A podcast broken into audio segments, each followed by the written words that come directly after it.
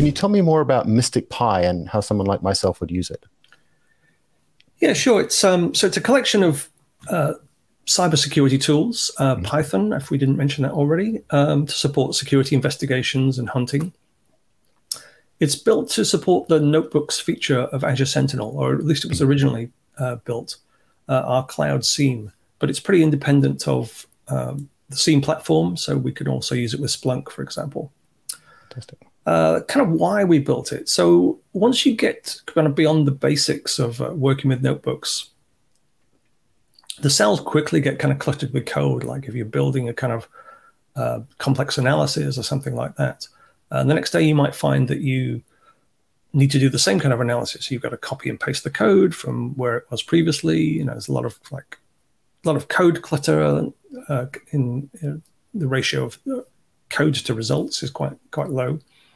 Um, so why not take all of this code out of the notebooks or as much as possible and put it in a library like MSTICPy, uh, where we can properly test it, we can uh, improve it over time. And as a notebook user, you get cleaner notebooks and you can focus on the job in hand and not just you know like the intricacies of how to format a graph why are you making content why are you putting yourself out there when you don't have to yeah it's a good question so I've always really enjoyed storytelling. Um, if you look at my channel, it's all a bunch of stories about me and my journey through the tech world. Um, and you know, growing up, I used to watch these in TV shows, and that's kind of what got me through life, and especially through college. Um, for example, I would watch Mayuko, who's a YouTuber. She's Asian American. She looks a lot like me. Um, she's just a few years older than me, and she talks about kind of her struggles in the Silicon Valley and imposter syndrome and it definitely helped me contextualize my Asian American experience. Microsoft Teams comes with many features to help you create Teams environment that is inclusive of users with different kinds of disabilities, including captioning of the video, real-time transcription of meetings, support for sign language interpreters, adaptive backgrounds, and in-meeting chats. Suppose you work as a Teams admin for a very large multinational organization and you want to ensure meetings and calls are all inclusive of users with different disabilities. So everyone should be able to participate and contribute in it.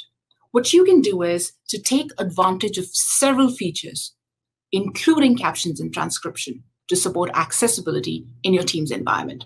So now I will get started with a demo just to show you how to do that.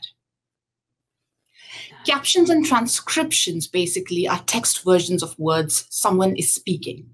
So captions appear for users in sync with real time audio without obstructing other visual aids, like shared screens. Transcripts play for users in sync with audio for recorded meetings, and users can access transcripts separately from videos so they can digest the content in a manner that they prefer. What do you have for us today? Let's just dive right into the first tip, one of my favorite things, which is how to manage tool windows in Visual Studio. So I got some tool windows different tool windows place different places no matter uh, depending on what workload I do. Do I write extension development, for instance? Then I have a known moniker explorer. I have my error list visible.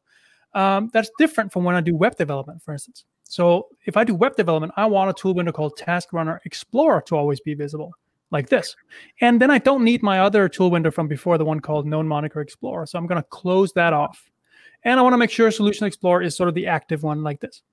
I can now save this layout give it any name I want. And so I can always go back to this when I do web development.